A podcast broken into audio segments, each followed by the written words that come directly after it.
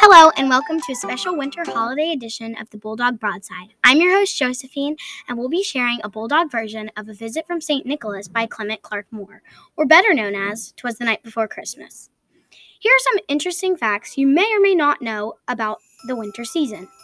Winter starts on the winter solstice, usually on December 21st. It's the shortest day of the year. According to the Library of Congress, a septillion snowflakes fall from the sky every year. Lastly, the tallest snowman built was 122 feet tall, almost as tall as the Statue of Liberty. Now let's listen to the premiere of Twas the Night Before Christmas Bulldog Edition. Twas the day before winter break, and all for school. All the bulldogs were stirring, trying to remember the rules. Snowflakes were hung in the hallway with care, in hopes that some cold snow soon would be there. The students were nestled all snug in their classrooms, wearing comfy PJs while they read, while visions of peace and quiet danced in our teacher's head. When out in the hall there rose such a clatter, we all rushed to the main office to see what was the matter. And what to our wondering eyes did appear but two life-size elves with silly headgear. With a stash of paper snowballs ready to throw, we knew at that moment we needed to go. More rapid than eagles, these mischievous elves came. With a gleam in their eyes and sly smiles, th- they started a snowball game.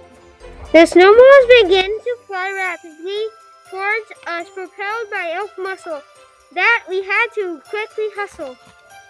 Now Reagan, now Charlie, now Sophia, now Noel, now Liam, now Olivia, now Mari and Annabelle. Come on, Sinai, come on, Nathan, come on, Mackenzie, come on, Ryan, come on, Marvin and Isabel. Over our heads, whizzing through the halls, snowballs were gliding, and it was a free for all.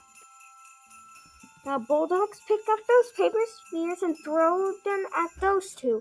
But watch out, you guys, don't get a boo boo. As we furiously picked them off the floor, our watchful teachers were keeping the score. We continued to laugh and we laughed some more. We didn't think this was even a bore. The students and elves battled until there were none. Everyone felt sad that the game was done. We waited patiently for our teachers to tally the score until we couldn't wait no anymore.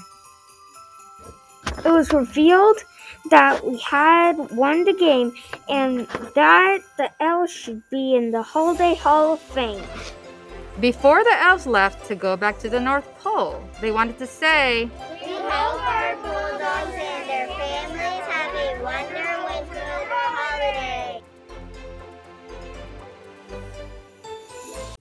We want to thank Jack, Eleanor, Dominic, Paisley, and Delton for lending their voices to Twas the Night Before Christmas Bulldog Edition. We also want to thank the GCPS Educational Foundation and the VEA for their continued support for this podcast. Lastly, thank you for taking the time to listen to the Bulldog Broadside, in which the written and spoken word matter. Like those elves, we at the Bulldog Broadside want to wish our listeners a wonderful winter holiday. And until next time, this is Josephine, and go Bulldogs!